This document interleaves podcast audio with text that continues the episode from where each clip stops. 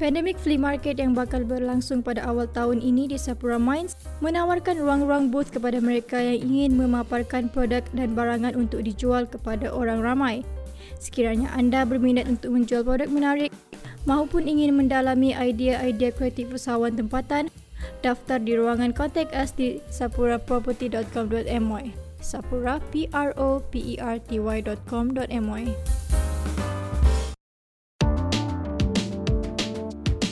Korang tengah layan podcast Amanz, bahagian dari jaringan podcast di Amanz ni. Apa khabar semua? Aku Mak Pis. Aku Yem. Okey lah Yem, kita tahu last episode kita dah bercakap tentang Russia Ukraine invasion. Tapi as you know, it's still ongoing. There's still a lot of things to talk about. Kita terus mulakan dengan segmen pertama, iaitu apa berita terbesar minggu ni. Okey, kita tahu bila Russia telah mengumumkan ataupun di so-called peacekeeping mission where they invaded into Ukraine, there numerous sanctions being placed on them from a lot of countries, even UK, US dan sebagainya. But I think this report dari New York Times is quite interesting, di mana Russia telah dilaporkan mungkin menggunakan cryptocurrency to blunt ataupun mengurangkan the force of US sanction ataupun impak langsung sanction ataupun sekatan-sekatan yang telah dikenakan oleh Amerika Syarikat. Dan ni melibatkan syarikat-syarikat Russia yang kita tahu ada banyak cryptocurrency tools at their disposal, and this is important because kita tahu when governments bar any companies, Americans, UK dan sebagainya, from doing business with Russia, whether it's banks, oil and gas developers or whatever. I mean, most is through the traditional bank way. And when I say traditional here, I mean I'm talking about the only way financial institutions are being used lah, through banks. So kita tahu cryptocurrency is a clear tool, and it's thriving, and it could possibly be used by these companies in Russia to bypass this particular sekatan, because when you know digital money, I guess is different. There's a different way to monitor, and there's a different way untuk memantau pergerakan wang-wang ni antara syarikat. One thing we need to know is that the statement coming in from SWIFT, because US and European allies have excluded Russia from SWIFT. And SWIFT, dulu kita dah ada issue SWIFT ni masa 1MDB hantar duit and then all this. My ex-boss was sacked from the banking group because he defended Najib on the SWIFT messaging system. But anyway, the argument on SWIFT has now brought about again lah. Because the US and allies in the European Commission, France, Germany dah keluarkan Russia from the SWIFT messaging system in support of Ukraine, dan ini akan menjejaskan overseas trade of Russia, but will not form a fatal impact on its economy sebab Russia can still turn to a number of other means to support its international economic activities. But removal of Russia from the SWIFT interbank messaging system means that those banks will be effectively disconnected from the international financial system. So if there is an international trade that is happening in Russia, then the SWIFT messaging system is not happening. Exactly. And this is another way of the Western world in attacking the Russian economy. Of course, this is fresh sanctions on some of Russia punya billionaires and oligarchs. One of them, which is of course Roman Abramovich, owner of Chelsea, and how some of these oligarchs are safeguarding their assets overseas is that they're moving it into trustees. So sebagai contoh, Roman Abramovich on Sunday ke Saturday, aku tak ingat, 26 ke 27 Feb, dia membuat pengumuman yang control of Chelsea is moving from him into a Chelsea trustee board. And Emma Hayes and all the other stuff, people are inside the trustee board. So in that way, Chelsea is not up for sale, even though they are valued at 2.1 billion by KPMG. it is still within the control of Roman Abramovich through the trustee. The trustee board. Now, why I'm bringing this up is because this is just yet another example of how the Russian oligarchs are bypassing all these economic sanctions. Tapi merujuk kepada laporan yang kau cakap tadi, yang Russia mungkin akan menggunakan cryptocurrency untuk bypass the sanctions, it's clear because if you follow Ukraine Twitter account, it's actually at Ukraine, simple aja dia punya Twitter account. Dia minta siapa nak donate atau bantu dalam efforts Ukraine untuk bagi Bitcoin dekat Ukraine. And it's faster that way, right? Faster, secure. Yeah, it is faster that way. It is secure that way. And cryptocurrency is now the big deal lah when it comes to how Russia is going to navigate these economic sanctions. And right now, sanctions are the most powerful tools that the US and European countries have to influence the behaviors of other countries that are not considered as allies untuk dorang. Dan US in particular mampu untuk menggunakan sanction as a diplomatic tool sebab dollar, American dollar is the world's reserve currency and is being used as payments worldwide. Tapi American government officials are also aware that the potential for cryptocurrency to lessen the impact of sanctions are there, and they are stepping up their scrutiny of digital assets. The question now is the very nature. Crypto. Yeah, but the very nature of cryptocurrency disables central governments to do this exact thing. And therefore, you know, the US Treasury Department might not necessarily have the wherewithal to manage this workaround that the Russian government might take over in terms of bypassing the economic sanctions. Alright, now kita imbas kembali dekat October, the US Treasury Department does warn cryptocurrency posing a serious threat to American sanctions programs, dan pihak berkuasa Amerika perlu I guess bring themselves up to date and educate themselves on the technology, because right now hacking techniques like ransomware dan sebagainya could help Russians to steal digital currencies and make up the revenue lost to sanctions. And we all know right now that Russia has invested so much money and time in tech. Yeah. All right. And masa PRU kita pun tahun 2018 pun kita tengok banyak Russian bots diguna pakai oleh Najib masa tu. There's a reason why it's called Russian bots. There is. And we also have seen how the 2018 election was manipulated by Russian actors on Facebook. The so US no. Yeah, the US election. So the Russians are very, very familiar with this technology and the US isn't. And therefore, the answer to all these economic sanctions could be through cryptocurrency, and there is no answer coming in from the West when it comes to the Russian ransomware programs in trying to, for instance, steal digital assets and dan sebagainya. And I think it's clear that the economic sanctions that the US and Western countries are imposing might not necessarily bear the kind of fruit that they're looking for when it comes to crippling the Russian economy. Because, as we all know, Russia is still trading with some hostile partners of the Western allies.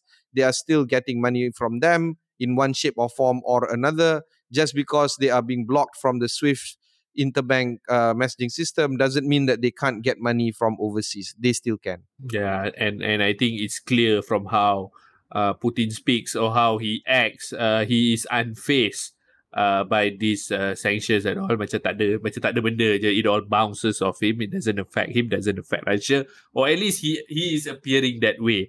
Cerita pasal Russia, we will continue to cover in Podcast Amanz as far as the bigger, wider impact on the global economy, global tech world dan sebenarnya. Kita berehat sebentar, lepas ni kita akan sambung ke berita segmen seterusnya. Apa lagi berita terbesar minggu ni? Di Sapura Mines, majlis perkahwinan impian anda boleh menjadi nyata. Dewan Agam di Sapura Mines mampu memuatkan sehingga 2,000 jemputan. besar atau kecil majlis idaman anda, Sapura Mines mampu merealisasikannya. Kawasan parkir yang disediakan amat luas bagi menempatkan kesemua hadirin pada hari istimewa anda. Anda juga boleh memilih caterer pilihan bagi menepati cita rasa terkini. Untuk makluman lanjut, sila layari sapuraproperty.com.my, Sapura property.com.my.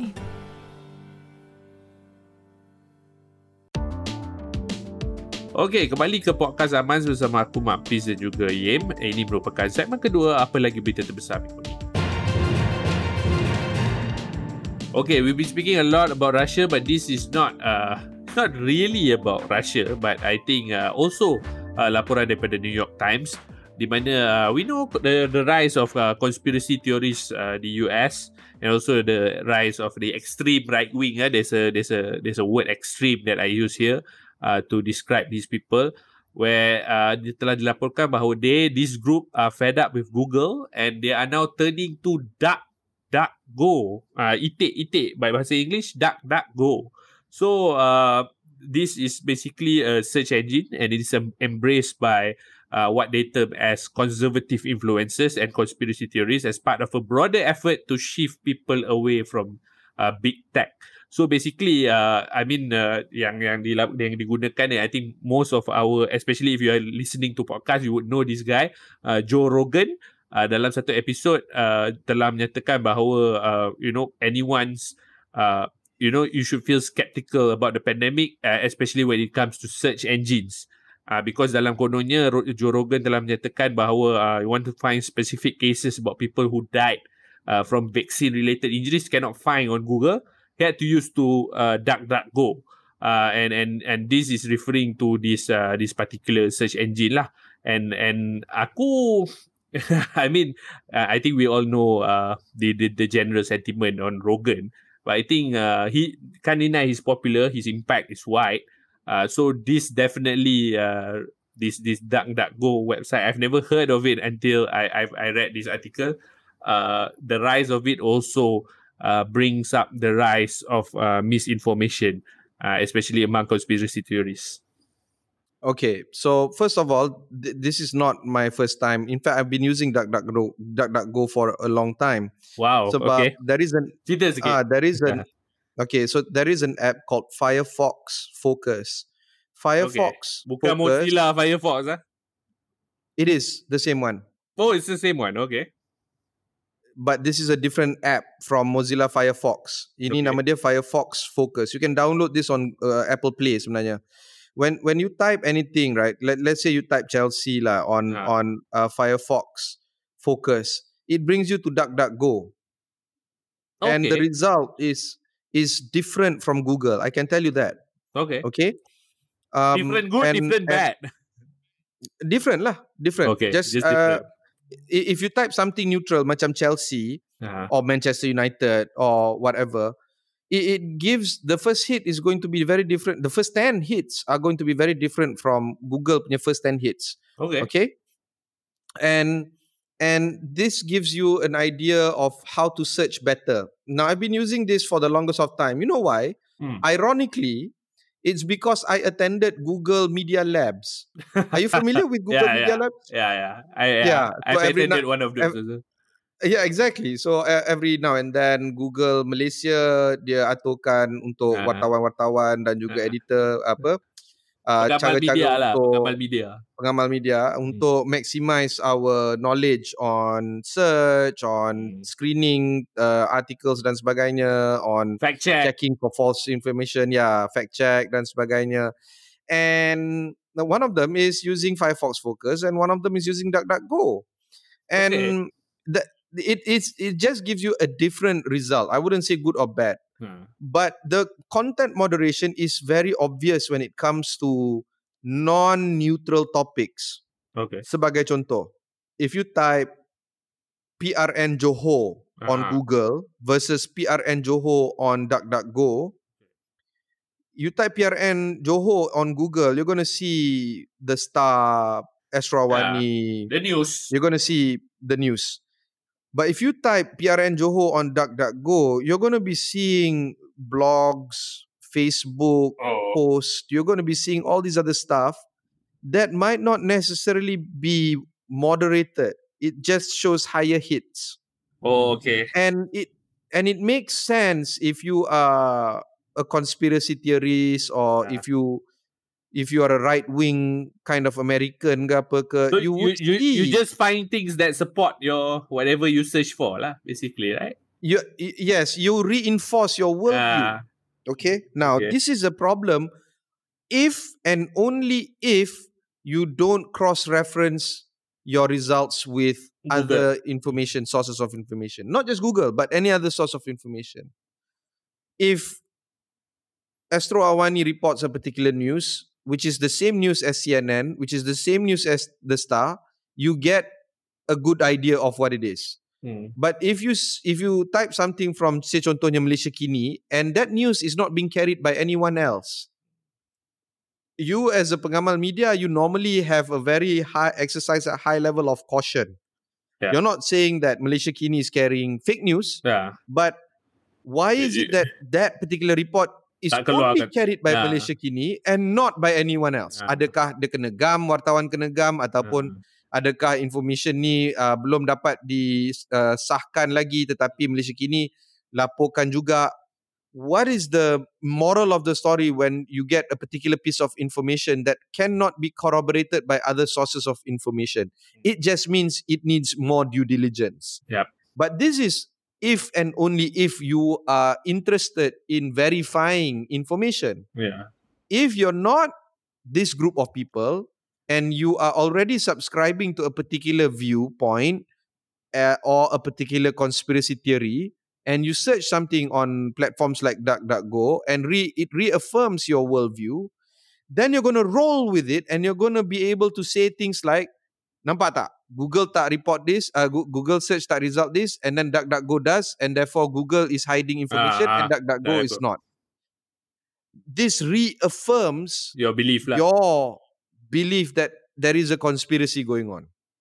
And that is the problem. Padahal algorithm difference. Yeah. Yes. Okay. And then the answer to why the algorithm is different, itu yang you start nampak benda yang, diorang macam ni, diorang macam tu. It doesn't necessarily mean that people are hiding information from you. It just means that a particular information was unable to be verified or not verified by other people. Itu je. That is why this whole notion that DuckDuckGo is reaffirming conspiracy theories' viewpoint is true. Because it does. It does validate the viewpoints of others. Because there is a video reputable, kan? Dia tak link you to reputable websites, right? Anyone that has the high hit.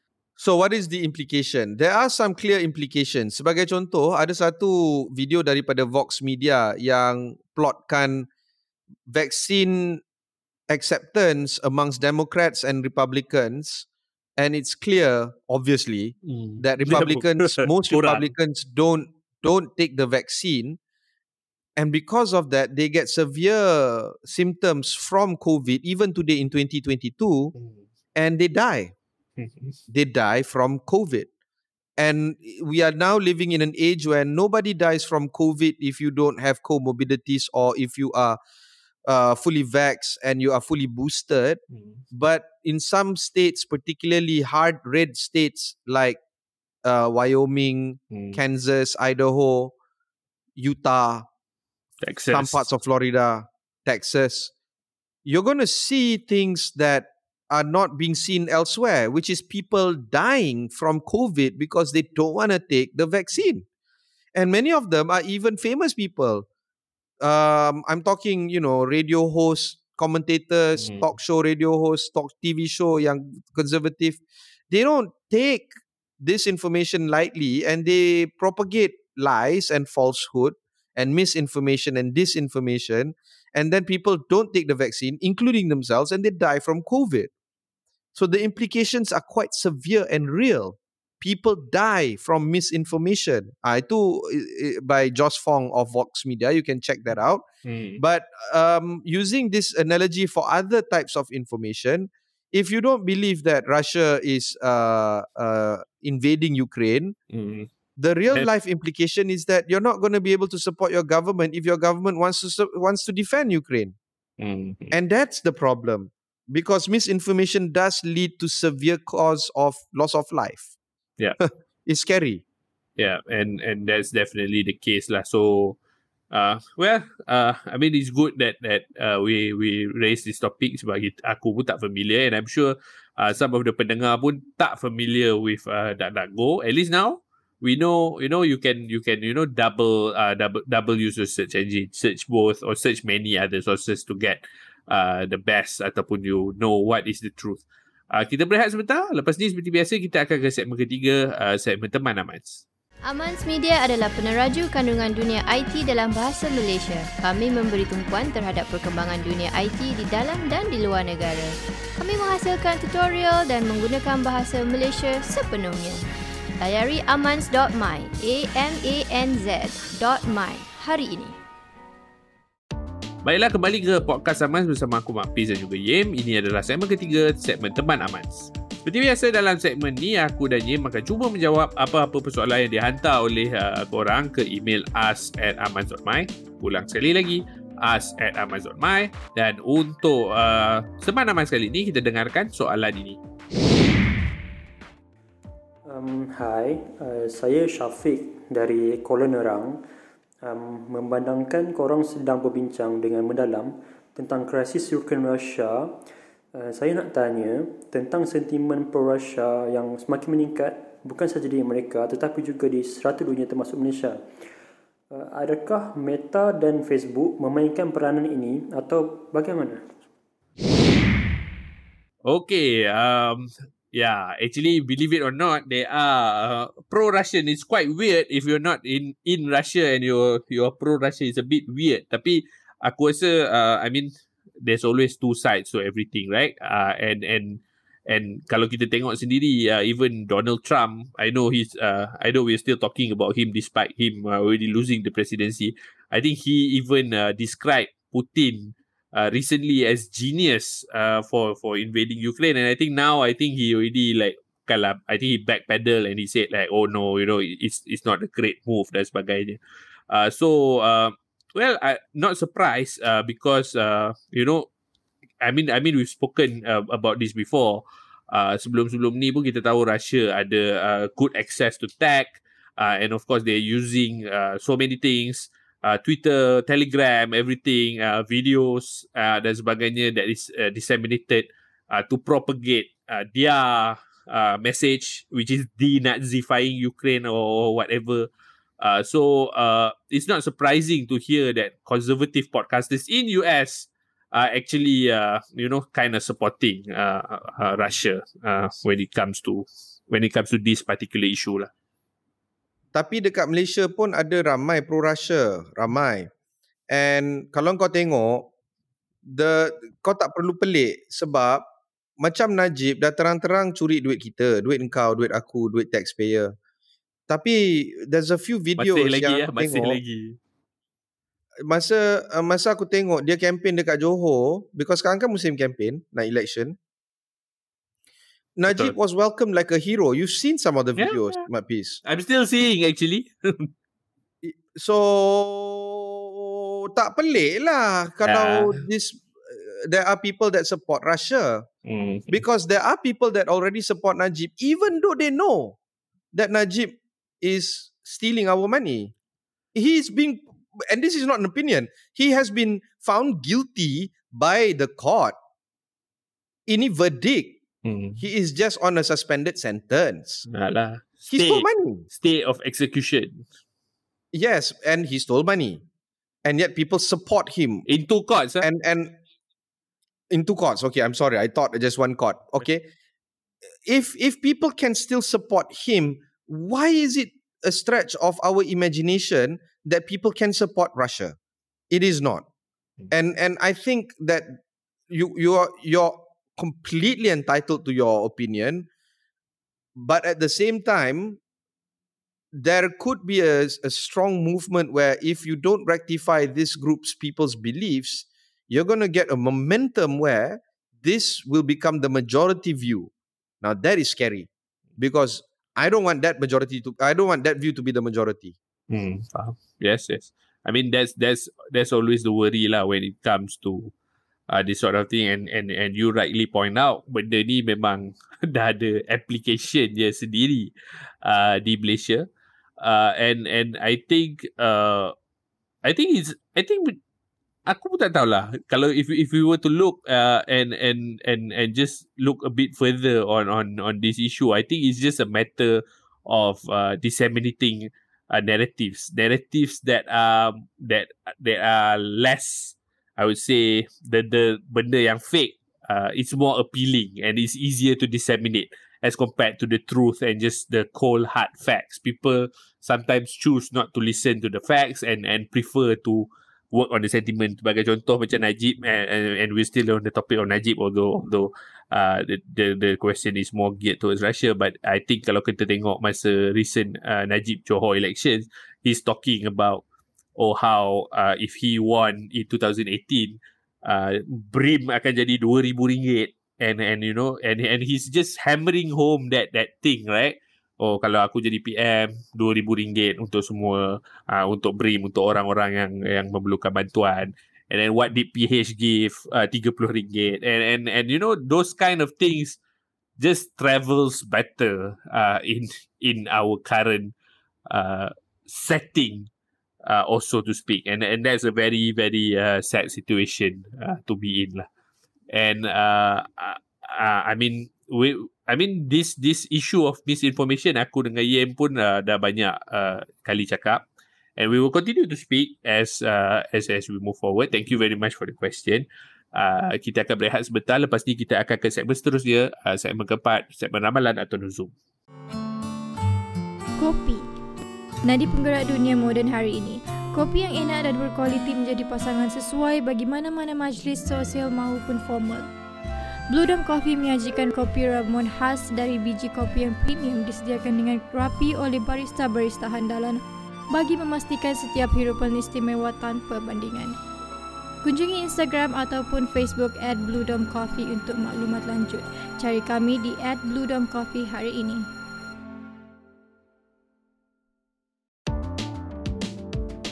Okey, kembali ke podcast Amanz bersama aku Mak Piz dan juga Yim. Ini merupakan segmen keempat, segmen Ramalan atau Nuzum.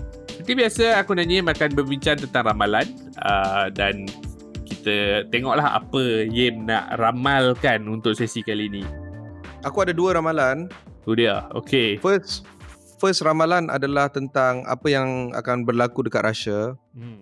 Sebab lewat hari Ahad, 27 hari bulan, Presiden Putin dah mengarahkan dia punya military command untuk meletakkan nuclear forces on special state of alert. Okay.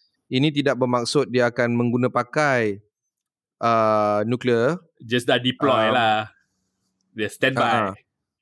Dah standby. Tetapi, one thing that we need to remember is that Russia has the largest stockpile of nuclear weapons in the world. But Russia also knows that NATO has enough nuclear bomb to destroy Russia if they were to be used.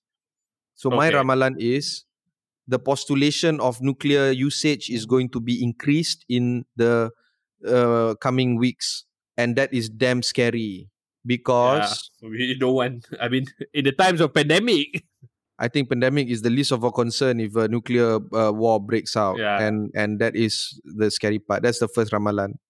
Second ramalan adalah tentang penggunaan paid search engine. Right now in the world, the most famous one is Neeva, N-E-E-V-A. Okay. Neeva is a paid search engine. The notion is very simple. If you are not paying for something, you are the product. So I'm assuming privacy lah. I've never paid for Google, therefore towards Google I am the product. Untuk Neeva, engkau bayar untuk mendapatkan search results. I have been trying to pay to use Neeva, but tak boleh lagi sebab Neeva belum roll out dekat Malaysia or this part of the world. They are slowly in batches.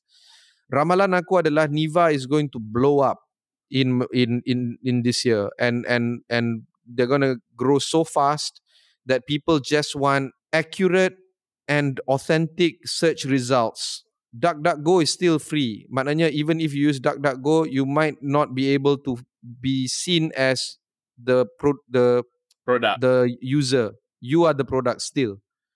So I think that Neeva ataupun mereka yang sewaktu dengannya, any paid search engine is going to be a big deal moving forward. And I'm certain this is a near certainty that there is enough of a market who wants to pay for search engine like Neeva. I'm one of them. Is it expensive? What's the pay structure like? No. The pay structure is like $5 or something like that. It's a very minimal kind of amount. Affordable. $5 is like RM20. Boleh lah. I mean, like for a search result that you can rely on, I think that's worth it.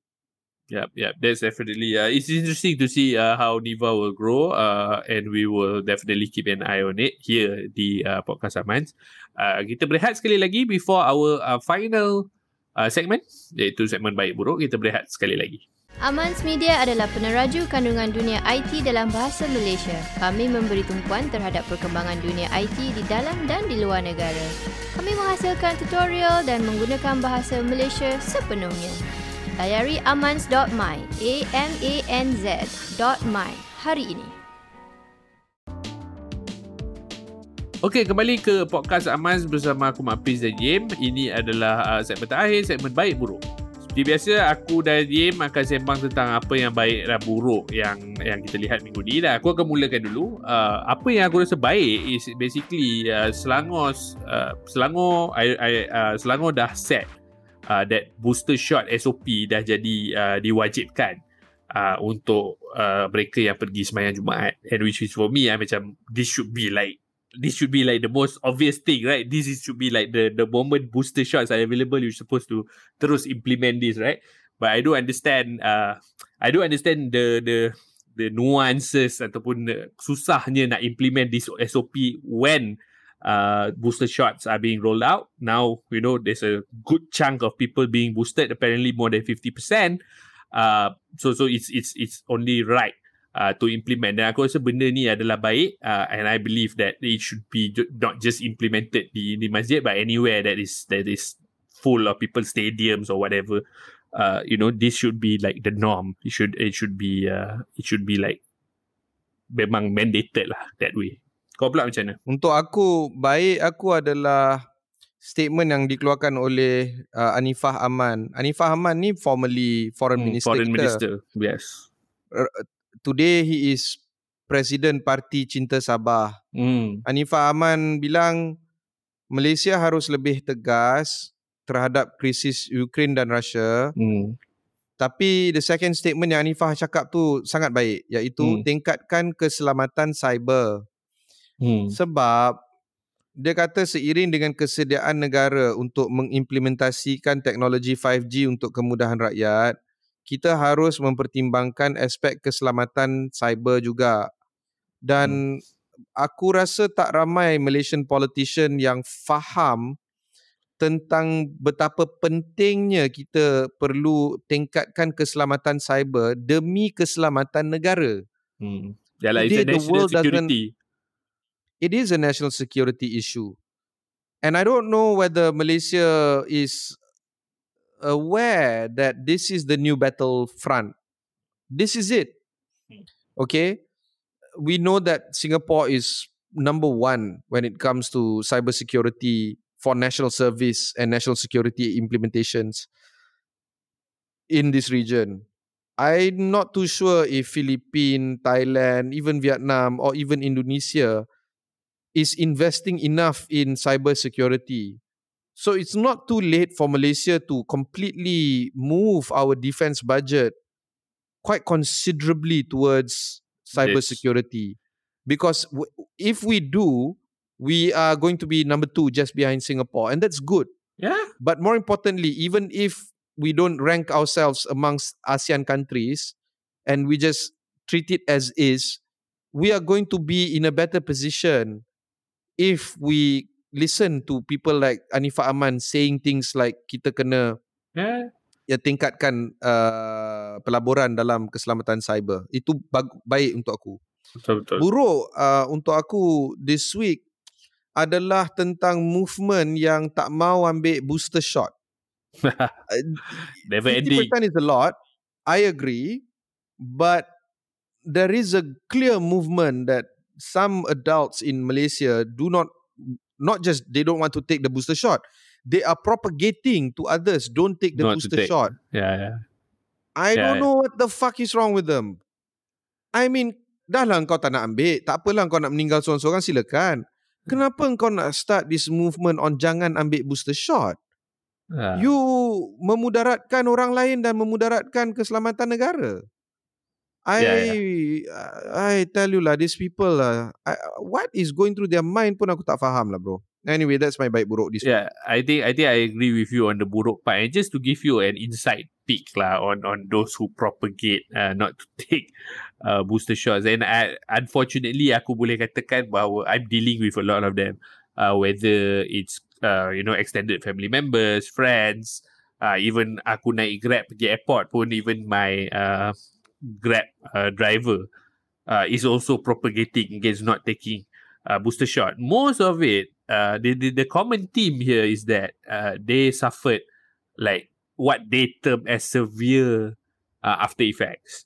And we are not just talking about demam or everything. They're talking about chronic pains out of nowhere, sudden vomiting spell, sudden diarrhea spell, and they are quick to menyalahkan booster as the reason why.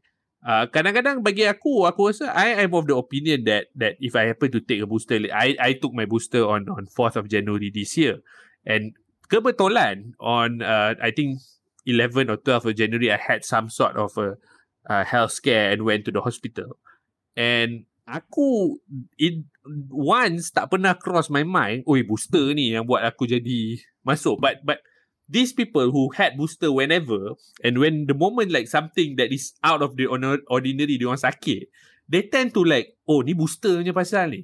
And I think that is the problem that is not addressed. And I think Khairi, our health minister, has said that I think recently, aku tak tahu kalau kau realize ke tak, the AEFI, Adverse Effects After Immunization punya report, which is why he's publicizing it and just, putting it forward, highlighting it so that people yakin that boosters are fine. The after effects of boosters are fine. And I think orang-orang yang against booster ni are not necessarily against booster. They orang just takut. It's just out of fear. And I think if we can somehow tackle their fear and prove that this is not, I mean, yet again lah, I know this is like aku dah going like a broken tape, but if we can somehow convince them, then we will be able to tackle this problem.